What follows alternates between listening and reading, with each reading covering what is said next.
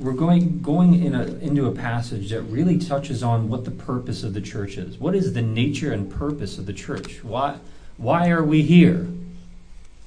What do we do? Why did God, in His wisdom, decide it would be good for like-minded Christians to gather together and create communities? What is the what's the point of such a thing?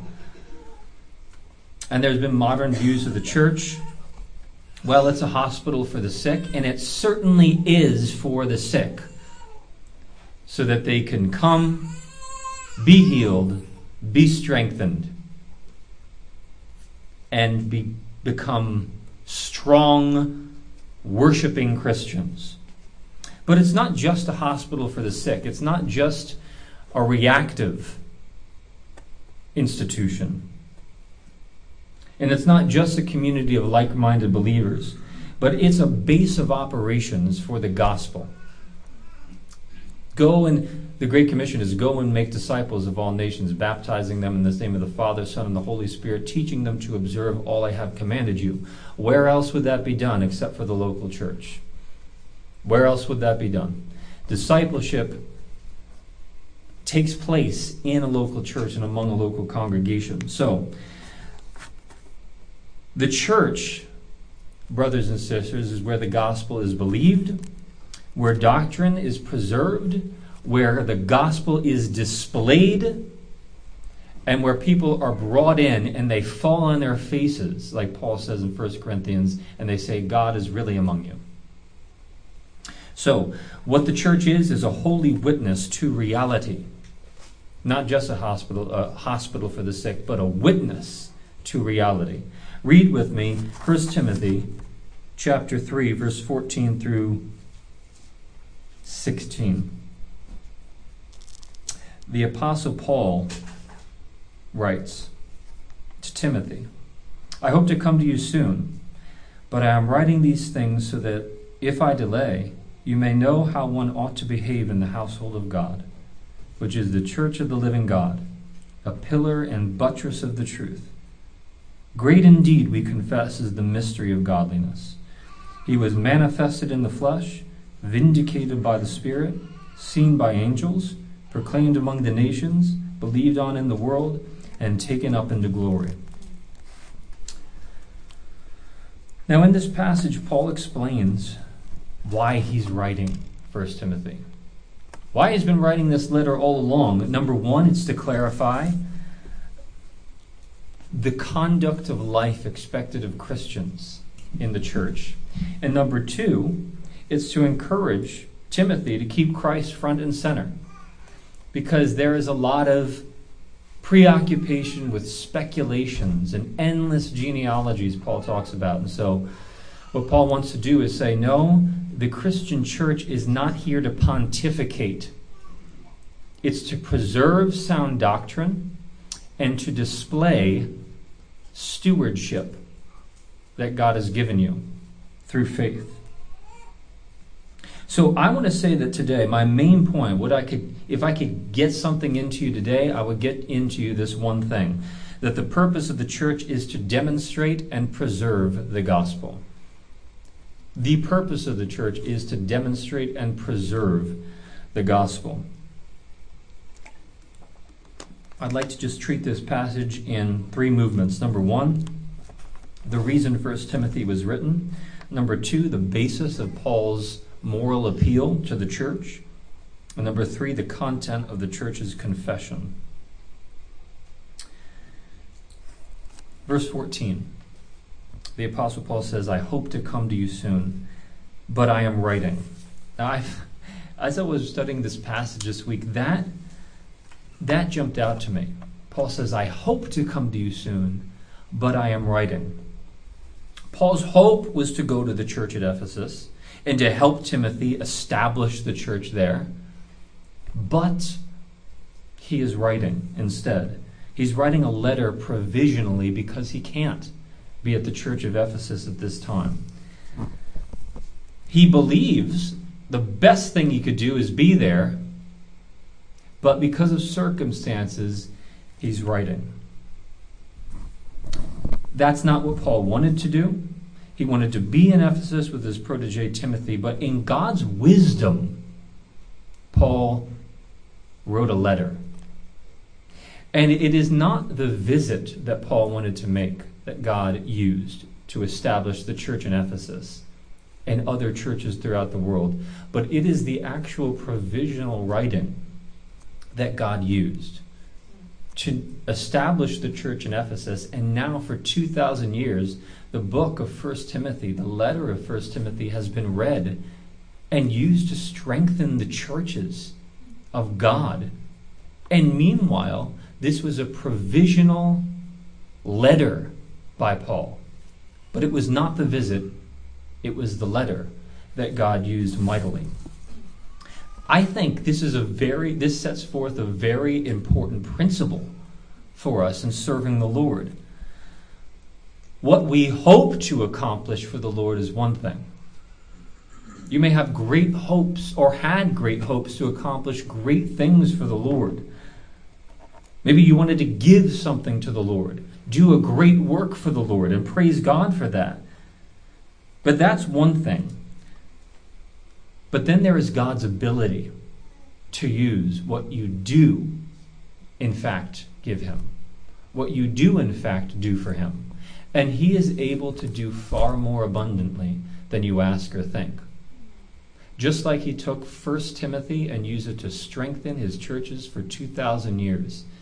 When Paul's real desire was to go to the church in Ephesus, perhaps He will take something provisional in your life and not maybe the ultimate thing that you wanted to do, but He can multiply.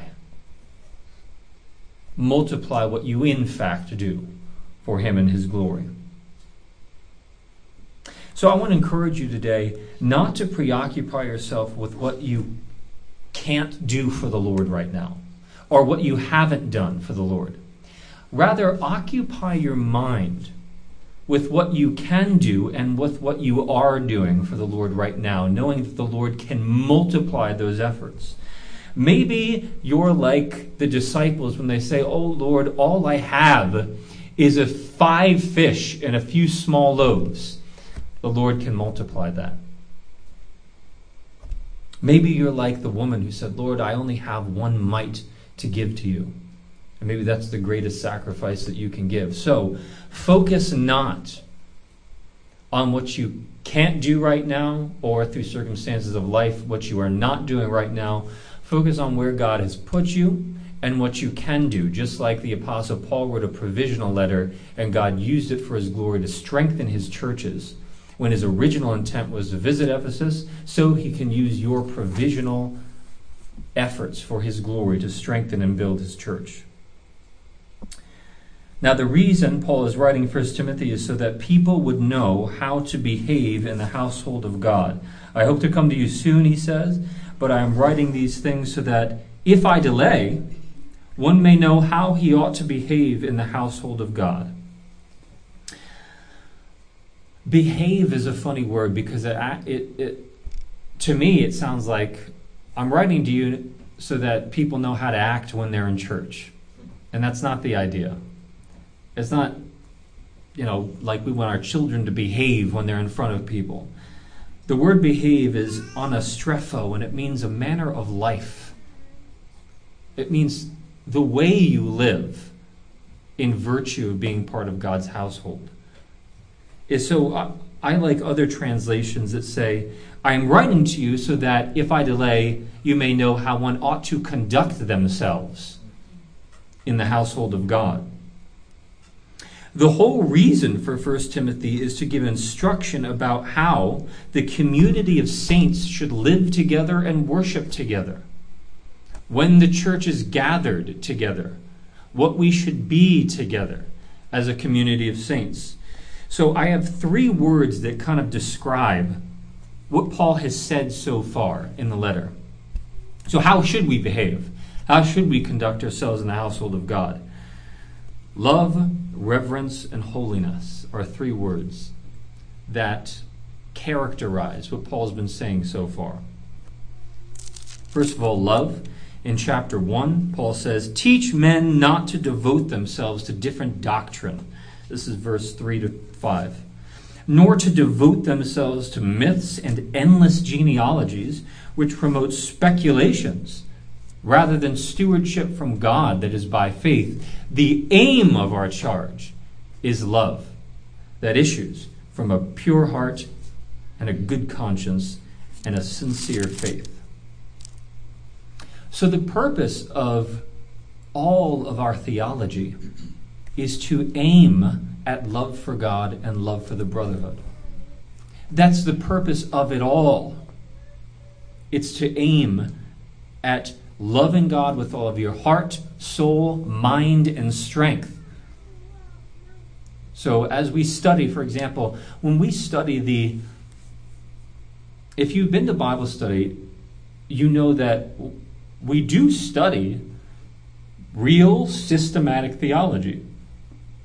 So this is not something we I'm not just saying eh, it love rather than doctrine. That's certainly not what I'm saying. I am saying that our specific and even intense and detailed study of Christian doctrine aims, if done rightly, at an honest and zealous love and understanding of who God is, what He has done, and a love for the brotherhood. So, love. Number two, reverence. When we come together in the church, we come together joyful but reverently. So in, Paul, in verse chapter 2 verse 8 Paul said, "I desire that in every place the men should pray lifting holy hands without anger or quarreling. The point of the assembly is not to come, men, and argue our point, especially in the assembly. It is not to take pride in our position, but to come reverently before the Lord, to worship Him, to take in the Word, to be a fellowship of saints. And again, I am not saying that we don't debate. We do debate in this church. We do discuss thing, deep theology, but the ultimate thing is to reverently approach the Lord for who he is and what he what he's done. Likewise the women, he said. Likewise also that women should adorn themselves in respectable apparel, modesty. So men should not come quarreling, trying to show how intelligent they are. Women should not come immodestly dressed, trying to show how beautiful they are. In the church, we are not pointing to ourselves, we are pointing to, to God in worship of Him. So, reverence. Number three, holiness. The qualifications for elders and deacons, for example, are elders above reproach sober minded, self controlled, respectable, not a drunkard, not violent, but gentle, not quarrelsome, not a lover of money, a man who is holy, his life is devoted to the Lord, a godly man. And that's what Paul required of leadership in the church, especially, but of all Christians, of all Christians. So, that's why Paul is writing 1 Timothy. So the church would focus on love for the saints, reverence in the, the assembly, and holiness in the leadership. So, a church should conduct themselves with love for the brethren, reverence, and holiness. Here's the question Why? Why should a church conduct themselves in love, reverence, and holiness? If you say we should conduct ourselves with love, the whole world will agree with you. Yes, we should be loving. What the world needs now is love. Why reverence? Because this is the great tradition? Why holiness? Is that just a Christian way of saying, well, we should be good and moral people? Why should we be this way? What is the basis for such a an exhortation to tell a whole congregation with some passion that they should be reverent and holy. It's because of what the church is. It's because of what the church is and what the purpose of the church is. Number one, Paul says that the church is the household of God. How one ought to conduct themselves in the household of God. We are a people who belong to God's family and therefore are under his authority. And that's the idea of household.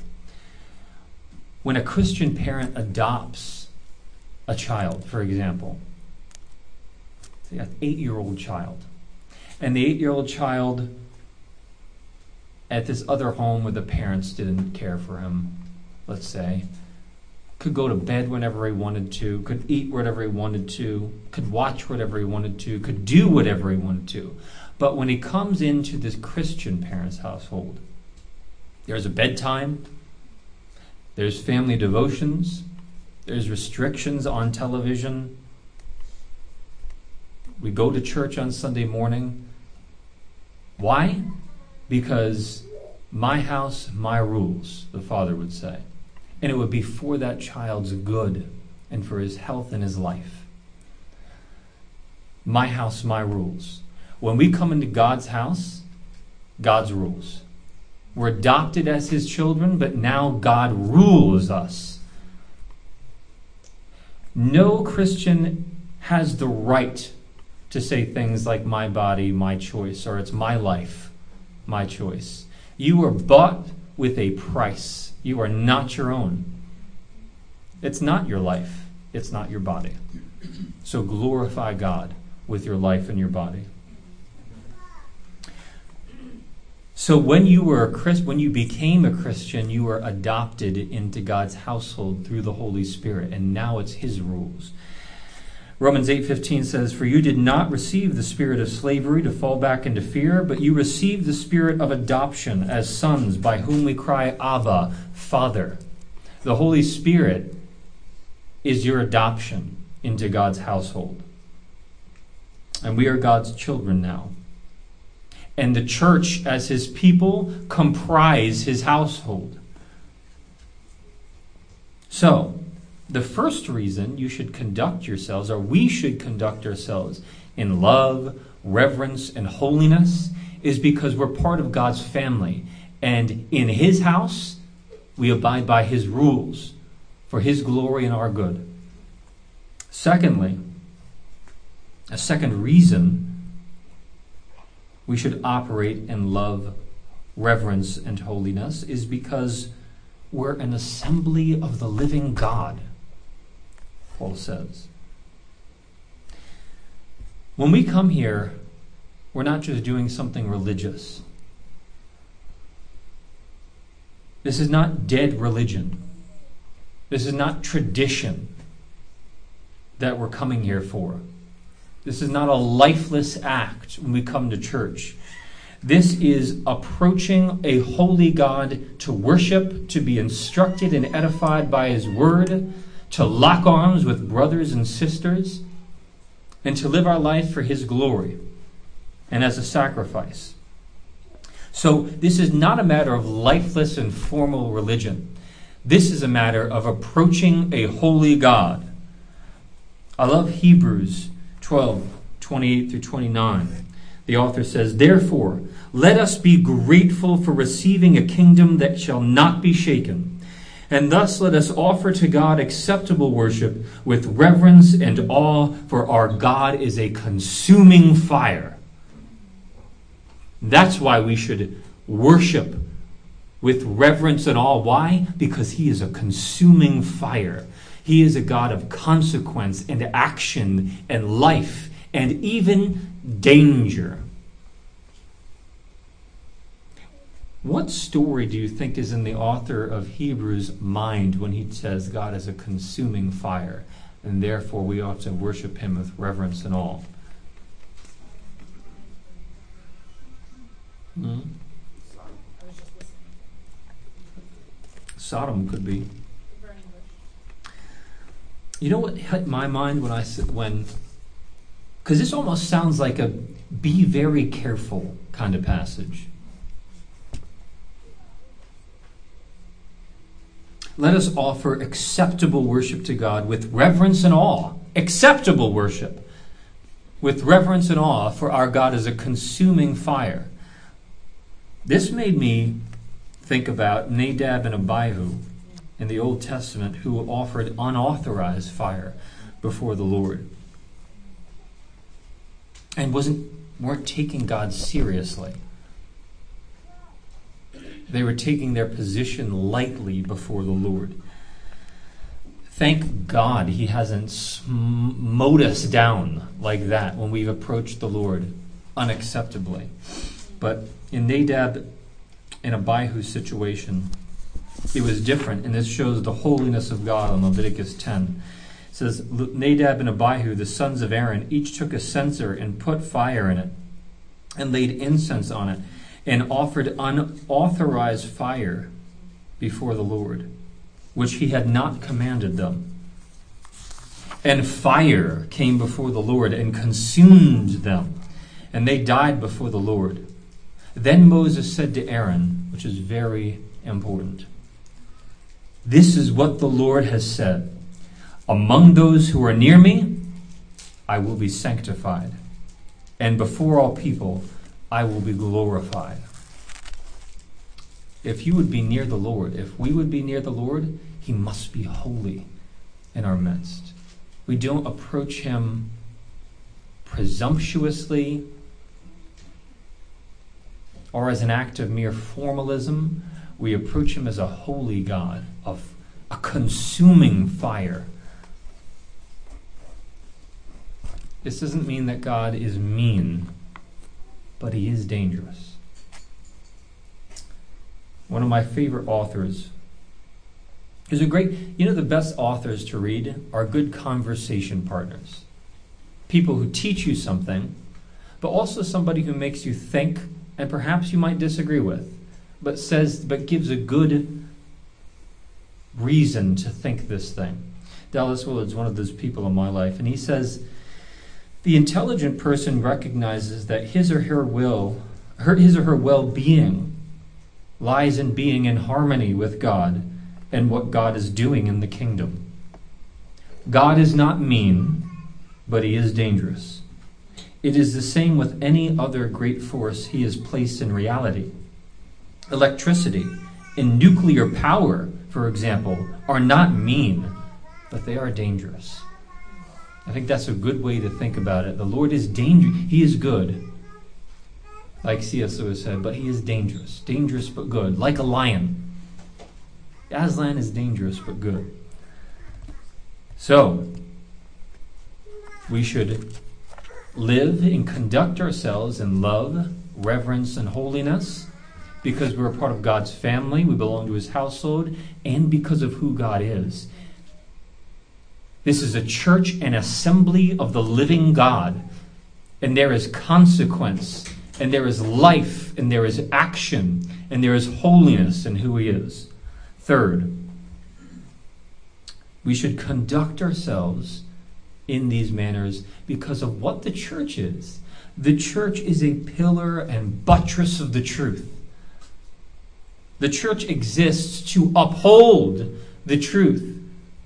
So, a pillar, something tall perhaps, that upholds a structure. A buttress is something that comes and supports a framework. Um, when we bought our first house, our, our um, foundation was leaning. It was cracked and it was leaning a little bit. And so we had to have masons come in and put a, what I think was called a pilaster, pilaster in and, and rebar in there to support the foundation, lest it crack further and fall. That's what Paul is saying about what the church is like. It upholds the truth and supports the truth. God is using the church to lift up the truth for the world to see and to support the truth against false teaching and accusation by preserving the gospel in our lives. So, the church's mission, we have a very high call as the church and the people of God. we uphold the truth, and we support the truth. So, those three reasons allow us to know why we should conduct ourselves in love, holiness, and reverence. Because we're the household of God, we're an assembly of the living God, and we are a pillar and buttress of the truth. So, that's the mission of the church. That's who we are, and that's who God has made us to be. So we approach God in a way that represents Him, in a way that honors Him, and we do so with reverence. Mark Dever, who's a pastor at Capitol Hill Baptist Church, puts it this way The whole reason we have a church at all is because God wants a witness to something that will reflect Himself. We are all fallen, but now, in the local church, He has poured out His own Spirit. And together, with peace, joy, and love, we are living out with more ethical consistency, not perfection in this life, but with more ethical consistency, we are living the image of God out in us. So, the church is a witness to God transforming a people. This is why things like when people say, oh, the church is so messy, and they almost embrace that. I don't like that terminology. I don't want to be a messy, sloppy church. Yes, we have all sinned, and yes, we will all sin and fall short of the glory of God. But we're not called to be a messy church. You know, that's what God has redeemed us from. He's redeemed us from being slovenly. 1 Corinthians 6:11 the apostle Paul says, "In such were some of you, but you were washed, you were sanctified, and you were justified in the name of our Lord Jesus Christ and by the Spirit of God." So the mission of the church is to show how reeds who were tossed to and fro in the wind are now pillars and buttress of the truth.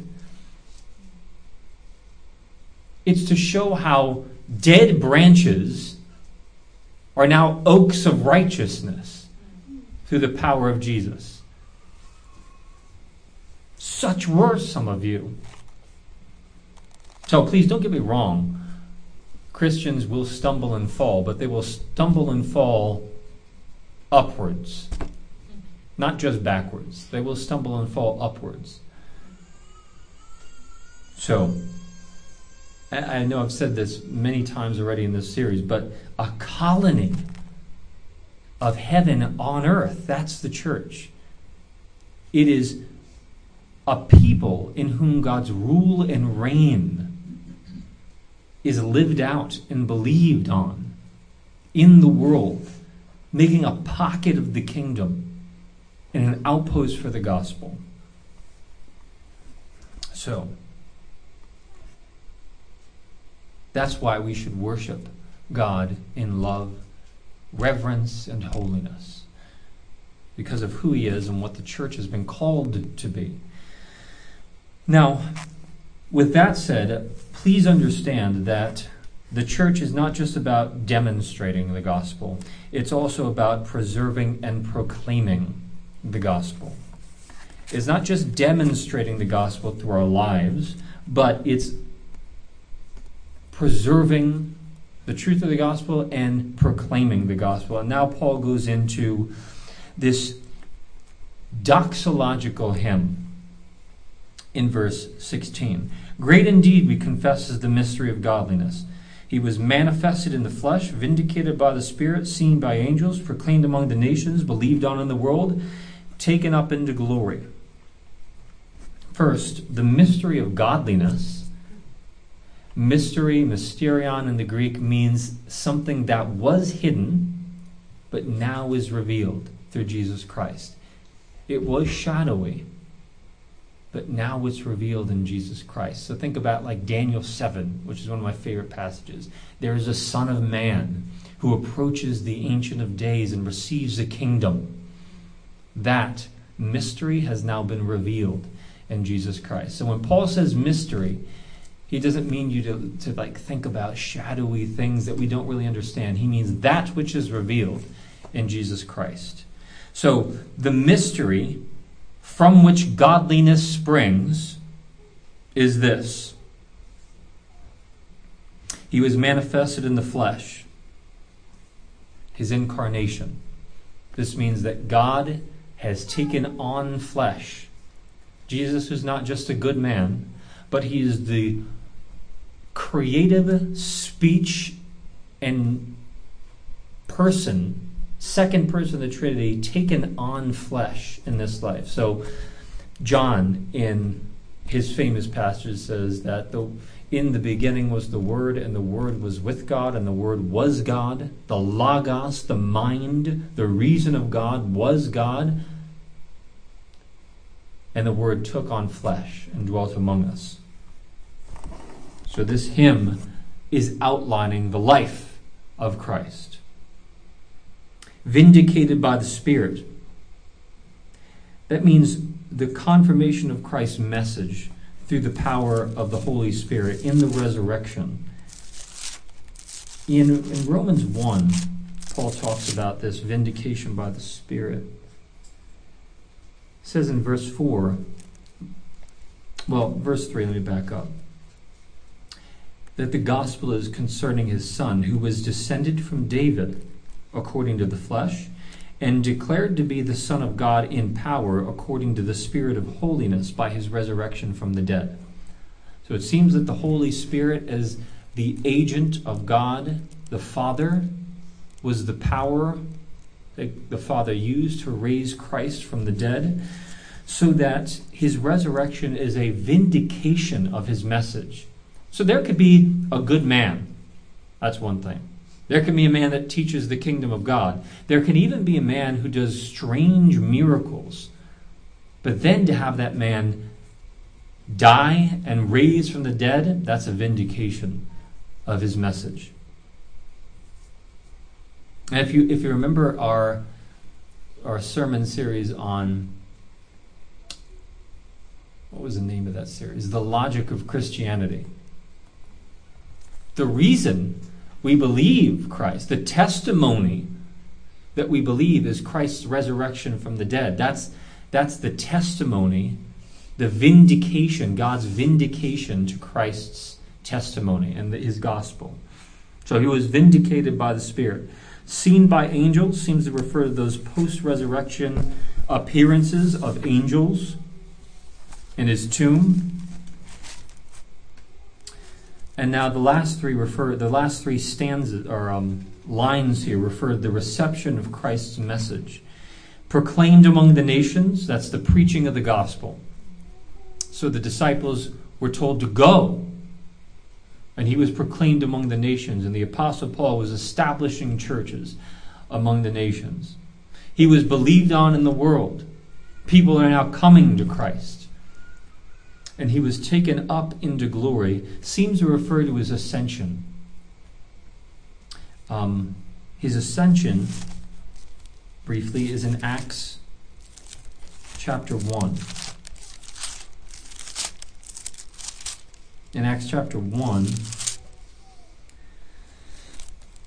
the Apostle Paul writes, or not, not the Apostle, Luke writes in verse 6 so when the disciples had come together, they asked him, Lord, will you at this time restore to the, king- the kingdom to Israel? He said to them, It is not for you to know times and seasons that the Father has fixed by his own authority, but you will receive power when the Holy Spirit has come upon you. And you will be my witnesses in Jerusalem, Judea, Samaria, and to the ends of the earth. And when he had said these things, as they were looking on, he was lifted up, and a cloud took him out of their, their sight. A cloud took him out of their sight. And while they were gazing into heaven, as he went, behold, two men stood by them in white robes and said, Men of Galilee, why do you stand looking into heaven? This Jesus who is taken up from you into heaven will come in the same way as you saw him go into heaven. So he has ascended into glory, but he is coming again to judge the living and the dead and to make all things new. So this is our confession. Our confession is about Christ. Now, in Ephesus, the problem was endless speculations and, and genealogies and, and abstract theology that had no bearing on someone's life. But that's not what we proclaim, and that's not why we gather. We gather because of Christ. So our church is intentionally built around, centered around the gospel, which is the message about God's saving activity through Jesus Christ. That's what we proclaim. That's the center of our message. That's why we're here. There's some confusion about that. And there are different kinds of churches who seem to veer off into strange doctrines. Health and wealth preaching about how I can get what I want from God. It's very, what's the word? It almost reminds me of those ancient pagan religions where if you serve the deity right, he makes your crops grow and the rain fall. But we worship God because of who he is, not just to get something from him. Other churches seem to be very preoccupied in very detailed theological speculation. Now, I'm into that, but it seems to take over the central message, which is Christ died, risen again, our King and our Lord. Now we're to live for Him as a sacrifice and be holy and acceptable before Him, preach the gospel, make disciples. That's what's central in our life. So, our confession is Christ, the historical events surrounding Him, and they're expressed in this hymn. So let me just sum this up. What I've been talking about is doctrine and practice, truth and action. They're both combined in the church. And what God has joined together, let no man separate.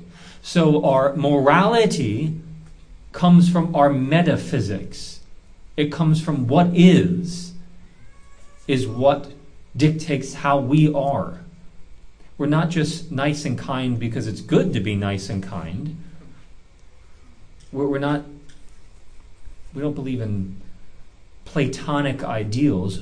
We are loving, reverent, and holy because of who we are in Christ and who we're called to be by God the Father and who we're made to be by the Holy Spirit. So basically, what I'm saying in this sermon is what Jesus said in the Sermon on the Mount. You are the light of the world. You are the salt of the earth. Don't lose your saltiness. Let Church of the Vine not lose its saltiness. May we be men and women who know the truth, are intellectually stimulated by the truth, study the truth, love the truth, and may we be holy men and women. May we love the brotherhood. May there be a peculiar spiritual fire and warmth in this congregation so that when someone comes in our midst, they say, There is something different about these people. This is a strange and peculiar community. They earnestly contend for the faith and they truly live the faith. So basically, what I'm saying is we, we've in Christendom we're, we're used to asking how can how does the gospel apply to me? How does the kingdom of God apply to me? That shouldn't be our only question every single Sunday. What should be our main question is how can I apply myself to the kingdom? How can this church apply to the kingdom? That's what we're called to. We're called to worship Him, to glorify Him with our lives, to make disciples, and to be a community that can truly be useful to the Lord. So, how can your life apply to the kingdom of God?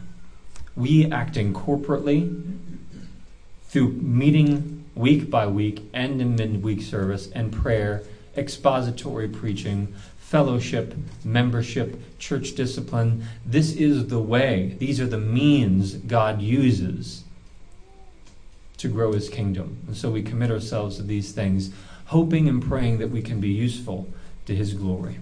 Let's close in a word of prayer.